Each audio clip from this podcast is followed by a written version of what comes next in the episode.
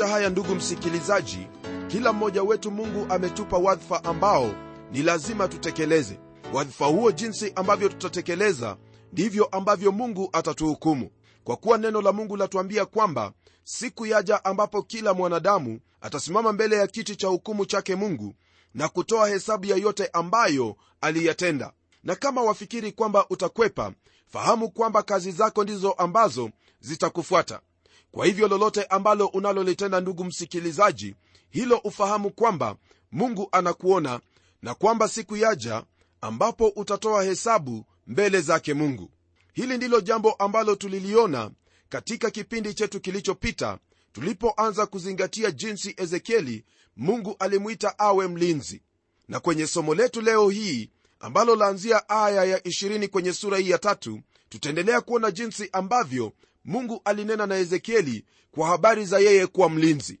Neno lake bwana lasema hivi kwenye aya ya 20 tena mtu mwenye haki aiachapo haki yake na kutenda uovu nami nikiweka kikwazo mbele yake atakufa.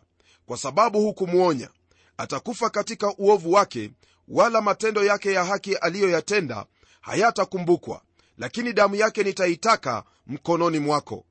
Msikilizaji aya hii imetumiwa kufundishwa kwamba mtu aliyeokoka anaweza kuanguka na kutoka katika neema ya mungu. Ni katika kitabu cha wagalatia sura ya tano aya ile ya nne ndipo twapata maneno hayo kuanguka kutoka kwenye imani. Tena jambo lingine ni kwamba kwenye aya hiyo paulo hazungumzii juu ya uokovu bali juu ya wale wanaookolewa kwa neema na bado wanataka kuendelea kuishi chini ya sheria. Tunachojifunza hapa ni kwamba tumeokolewa kwa neema kwa hiyo tuishi kwa neema hiyo. Katika sehemu hii ambayo tumeisoma twafahamu kwamba ezekieli aliishi chini ya sheria. Maisha yake yalihesabiwa haki alipofuata sheria kwa ukamilifu. Wakati mwingi mtu akipata shida na dhiki alikuwa anasahau kufuata sheria na kwa sababu hiyo alikuwa anapata hukumu. Tusije tukadhani kwamba huyu ni mtu aliyekuwa ameokoka. Tusije tukadhani kwamba mtu huyu ambaye ananenwa kwenye aya hii ni mtu ambaye alikuwa mwongofu. Hapana ni mtu am, ni mtu aliyehesabiwa haki alipofuata sheria ya mungu. Na katika siku ya mwisho atapimwa kuonekana kama alikuwa mtoto wa mungu au hapana. Katika siku zetu hizi sisi tunaishi katika kipindi sisi tunaishi katika sisi tu, twaishi twaishi katika kipindi cha neema au kuongozwa pamoja na kuongozwa na roho wa mungu na pia pia twahesabiwa haki kwa njia tofauti. Haki yetu inatokana katika imani tuliyo nayo katika kristo yesu. Tunaokolewa kwa neema kwa njia ya imani. Ndiposa kwenye kile kitabu cha warumi sura ya 4 aya ya 5 neno lake bwana latuambia hivi. Lakini mtu asiyefanya kazi bali anamwamini yeye ambaye amemhesabia haki asiyekuwa mtauwa imani yake mtu huyo imehesabiwa kuwa haki mtu aliyeokoka ndugu msikilizaji anaweza kuanguka katika dhambi lakini hatakiwi kuendelea kuishi katika dhambi. Maana jinsi ambavyo neno la mungu latufundisha katika kile kitabu cha yohana wa kwanza sura ya tatu aya ya tisa, neno hilo latuambia kwamba kila mtu aliyezaliwa na mungu hatendi dhambi. Kwa sababu uzao wake wakaa ndani yake wala hawezi kutenda dhambi kwa sababu amezaliwa kutokana na mungu wakati ambapo mwongofu anaanguka katika dhambi mungu anatoa nafasi ya huyu kuweza kutubu kwa sababu tuna wakili au mtetezi ambaye huenda mbele zake daima na kutufanyia maombezi naye huyo siye mwingine ndugu msikilizaji bali ni bwana yesu kristo aliyekufa msalabani kwa ajili ya dhambi zetu pamoja na hilo ndugu msikilizaji neno hili la mungu liendelea kutuambia yafuatayo kwenye waraka wa kwanza wa yohana sura ya kwanza aya ya. Nalo neno hili latuambia hivi tukiziungama dhambi zetu yeye ni mwaminifu na wa haki hata atuondolee dhambi zetu na kutusafisha na udhalimu wote. Msikilizaji hiyo ndiyo fursa ambayo mtoto wa mungu ambaye amemwamini yesu kristo anayo mbele zake mungu. Hili ambalo twalisoma kwenye aya hii msikilizaji ni jambo pia lenye umuhimu sana katika maisha yetu kama waumini unapomwona ndugu anatenda jambo ambalo sio kulingana na neno lake mungu ni vyema uweze kumwonya. Maana ni lazima mungu atamwadhibu yeyote yule ambaye anatenda dhambi. Huo ni wajibu wako kama mtoto wa mungu. Hili ndilo ambalo twapata kwenye ile aya ya 21 ambapo neno la mungu liendelea kwa kutwambia hivi. Bali ukimwonya mwenye haki kwamba yule mwenye haki asitende dhambi tena ikiwa yeye hatendi dhambi hakika ataishi kwa sababu alikubali kuonywa nawe umejiokoa roho yako. Ndugu msikilizaji hilo ambalo nimekuwa nikinena hapo awali ndilo ambalo neno hili laendelea kuthibitisha kwa kuwa hilo ndilo jambo la busara kwetu kuweza kutenda. Unapomwona ndugu yako akiacha njia ambazo zaweza kumletea shida na kugeukia njia ambazo ni njema moyo wako utafurahi. Habari gani basi unapomnenea mmoja kuhusu habari za uokovu wa nafsi yake naamini kwamba hilo jambo litakuwa ni la baraka kabisa katika maisha yako. Kwenye aya ya 22 neno lake mungu latuambia hivi na mkono wa bwana ulikuwako juu yangu huko akaniambia ondoka enenda uwandani nami nitasema nawe huko msikilizaji mungu alipomwambia ezekieli kwamba atakuwa ni mlinzi alimwagiza awaache watu hao na kwenda kule uwandani ili aweze kunena naye neno hili kwenye aya ya 23 laendelea kwa kutwambia hivi basi nikaondoka nikaenda uwandani na tazama utukufu wa bwana ulisimama huko. Kama utukufu ule niliyouona karibu na mto kebari nami nikaanguka kifudifudi. Kwa mara nyingine tena ndugu msikilizaji twapata utukufu ambao ulimtokea ezekieli hapo awali ukimtokea kwa mara nyingine tena. Ningependa ufahamu kwamba habari ya utukufu wake bwana tutakuwa tukiusoma mara kwa mara katika kitabu hiki cha ezekieli. Huenda wajiuliza utukufu ni kitu gani? Watu wengi wamesema kwamba utukufu ni kitu ambacho hauwezi kukiona na kwamba unaweza kukigusa ila si kweli.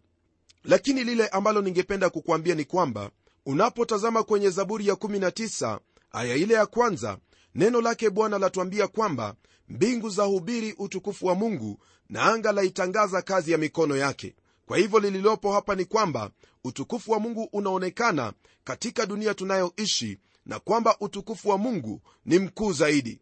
Utukufu pia ndugu msikilizaji una uzuri. Hii ni kulingana na kile kitabu cha isaya sura ya 28 aya ya kwanza. Basi jambo ambalo lililopo ni hili kwamba utukufu wa mungu ni mkuu sana na hasa ukigeukia kile kitabu cha ufunuo utakuta kwamba neno la mungu lanena hasa kuhusu utukufu wake bwana utukufu ijapokuwa sisi hatuwezi kuuona lakini utukufu upo. Ni jambo ambalo laweza kukuofisha kama mwanadamu kama vile twamwona hapa ezekieli mara tu alipouona ule utukufu alianguka kifudifudi. Kwenye aya ya 24 na 25 neno lake bwana latuambia kwamba ndipo roho ile ikaniingia ikanisimamisha kwa miguu yangu. Akasema nami akaniambia enenda ukajifungie nyumbani mwako lakini wewe mwanadamu tazama watakutia pingu nao watakufunga kwazo wala hutakwenda nje kati yao. Tafsiri ya kawaida ambayo watu wengi wamechukulia kwenye mstari huu au kwenye aya hii ni kwamba kutakuwepo na adui atakayemfunga ezekieli kusudi amtoe katika nyumba. Lakini hata hivyo ezekieli yeye atakaa katika nyumba na wala hatatoka nje na wala hataenda na wao ambao watamfunga badala ya ezekieli kunena sana ezekieli atatenda kitendo ya kile ambacho mungu atakuwa amemwagiza. Kati ya yale yote ambayo ezekieli atakuwa ishara hii ndiyo moja yao. Ataingia katika nyumba na kujifungia ndani. Kwa nini afanye hivyo? Atafanya hivyo kwa kuonyesha kwamba mungu amewakataa hawa watu ambao ni waasi watu ambao ni watu ambao katika mioyo yao mna ukaidi kwenye aya ya 26 na 27 neno lake mungu lafungia sura hii ya tatu kwa maneno yafuatayo. Nami nitaufanya ulimi wako ugandamane na kaakaa lako hata utakuwa bubu wala hutakuwa mwonyaji kwao kwa kuwa wao ni nyumba yenye kuasi. Lakini hapo nitakaposema nawe nitafumbua kinywa chako nawe utawaambia bwana mungu asema hivi yeye asikiaye na asikie naye akataaye na akataye maana wao ni nyumba yenye kuasi. Rafiki msikilizaji kazi yake ezekieli ilikuwa ni kusema kwamba bwana mungu asema hivi naam ndiposa unapotazama kwenye sura ya pili aya ile ya saba sehemu ya kwanza neno lake bwana lasema kwamba nawe utawaambia maneno yangu. Rafiki yangu huyu mtu alikuwa anene neno lake bwana kwa watu hawa na huu ndio uliokuwa wakati wake pekee wa kunena nao. Baada ya kunena atakuwa bubu kama wakati mwingine.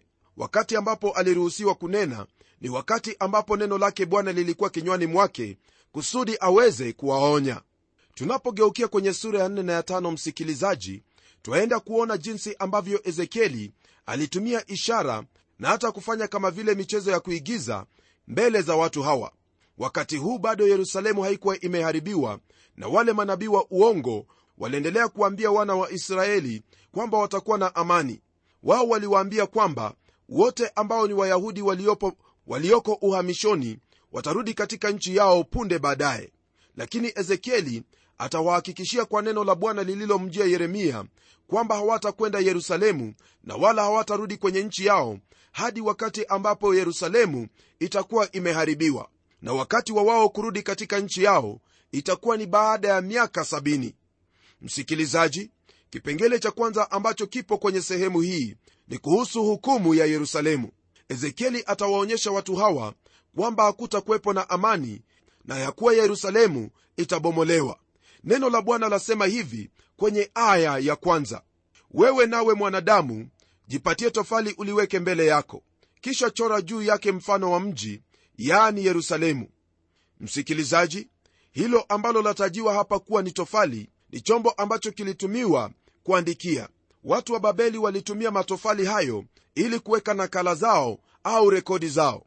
Ni katika mojawapo ya matofali hayo ndipo mungu alimwagiza ezekieli aweze kuchora mfano wa mji yani mji wa yerusalemu. Unapotelemka kwenye aya ya pili na ya tatu neno hili la mungu liendelea kutwambia maagizo ambayo mungu alimpa ezekieli.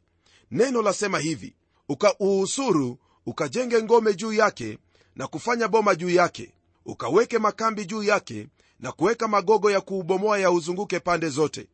Kisha ukajipatie bamba la chuma ukalisimamishe liwe ukuta wa chuma kati ya wewe na mji huo.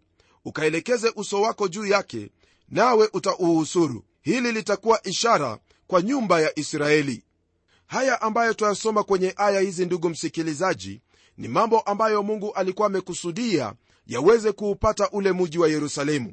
Nam kuharibiwa kwa ule mji ulikuwa ni lazima na hakuna lolote lile ambalo lingeweza kuzuia makusudi yake mungu kuhusu mji huo.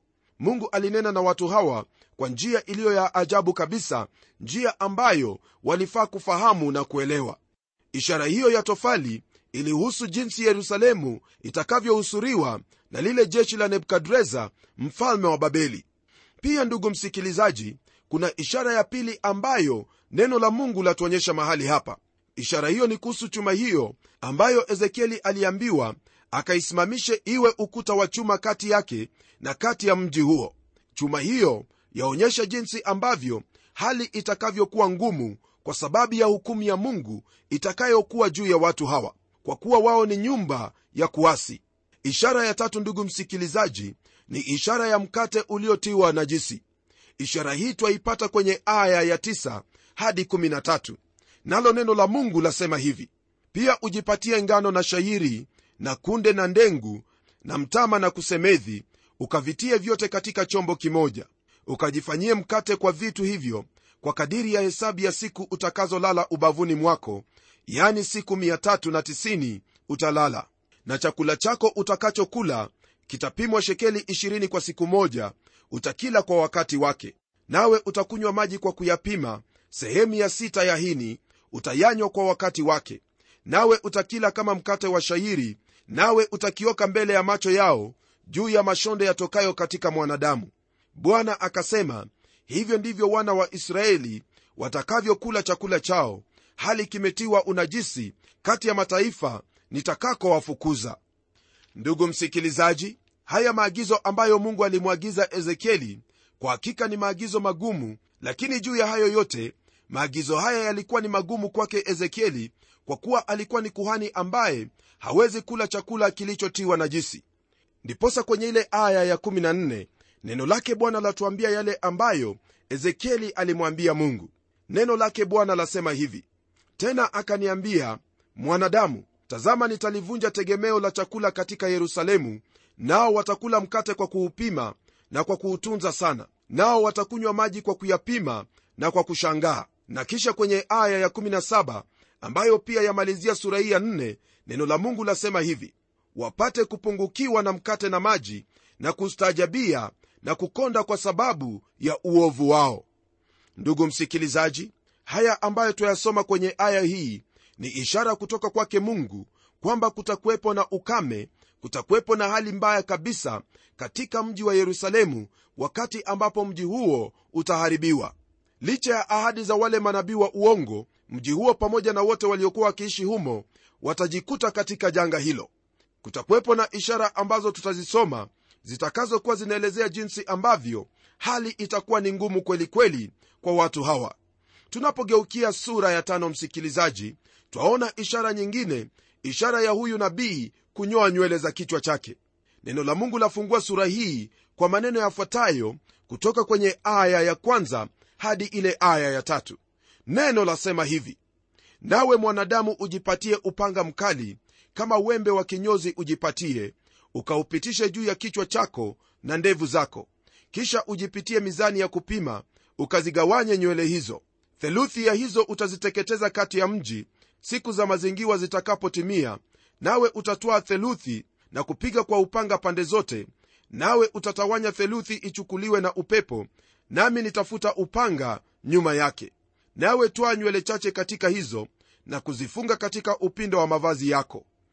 Msikilizaji ezekieli alifanya jambo hili kwa uangalifu na kuweza kugawanya nywele hizo jinsi ambavyo mungu alimwagiza hii ilikuwa ni ishara ya yale ambayo yatawapata watu.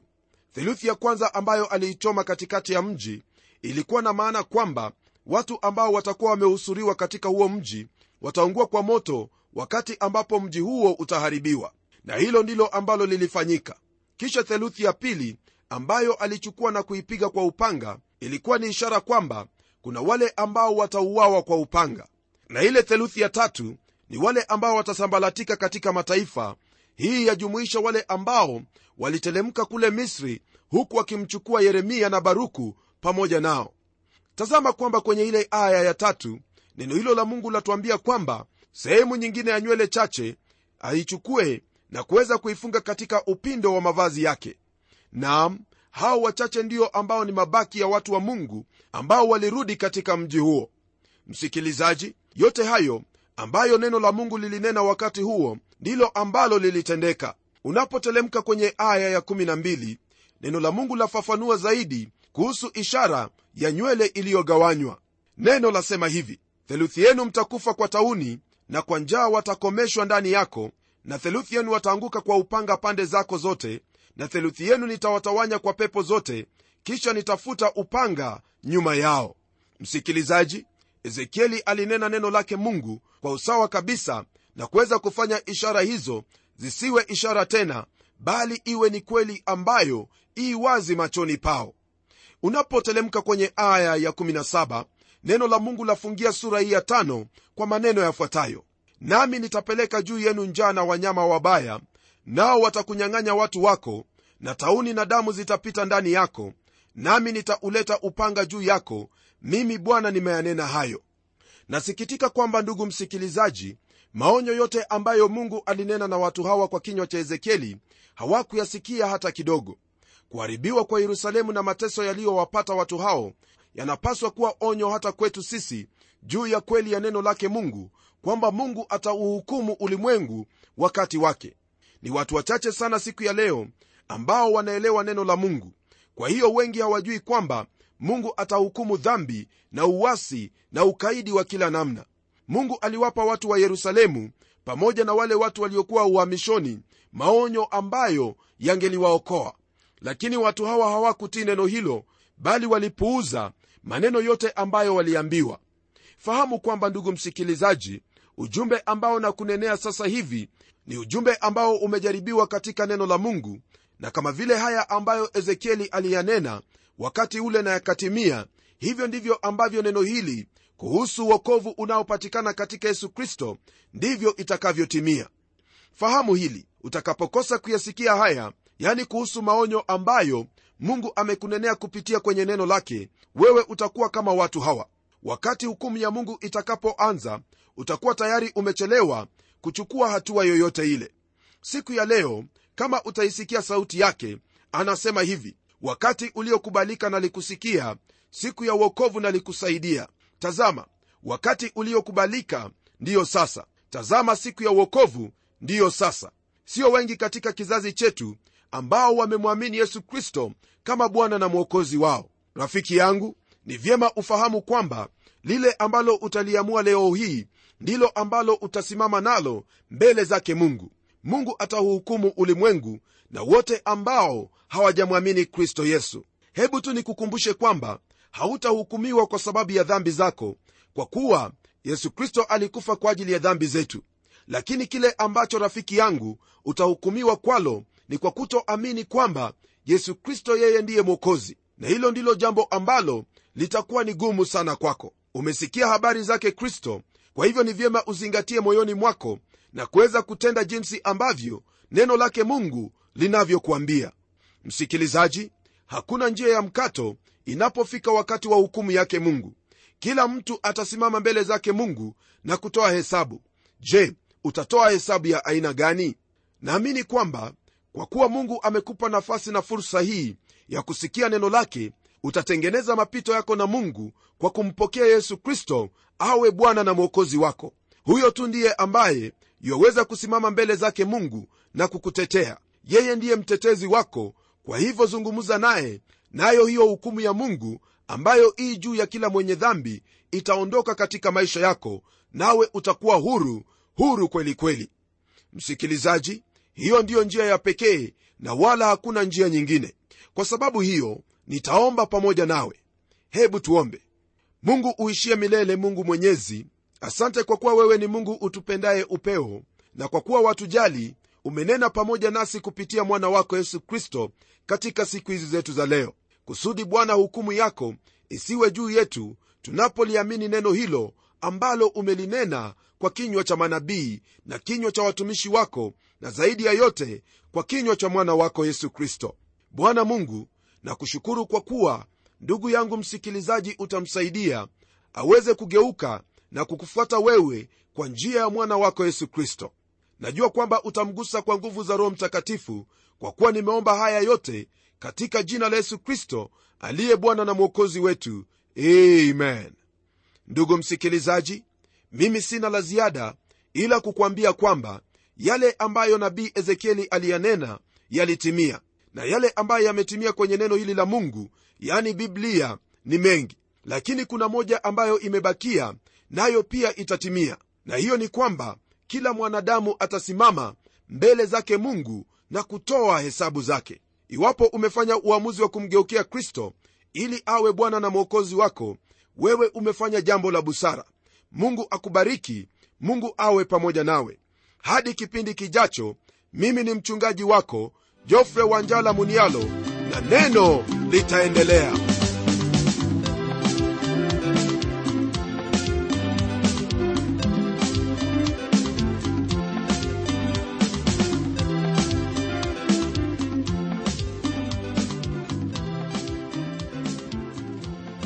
kufikia hapo msikilizaji wangu najua kwamba baraka umezipokea. Na iwapo una swali au pendekezo uitume kwa anwani ifuatayo. Transworld radio sanduku la posta ni 21514 nairobi. Kisha uandike code namba ambayo ni 00505 kenya. Nitarudia tena. Transworld radio sanduku la posta ni 21 514 Nairobi, kisha uandike code namba ambayo ni 00505 Kenya. Hebu tukutane tena kwenye kipindi kijacho kwa mibaraka zaidi. Ni mimi mtayarishi wa kipindi hiki Pamela Omodo nikikuaga kwa heri na neno litaendelea.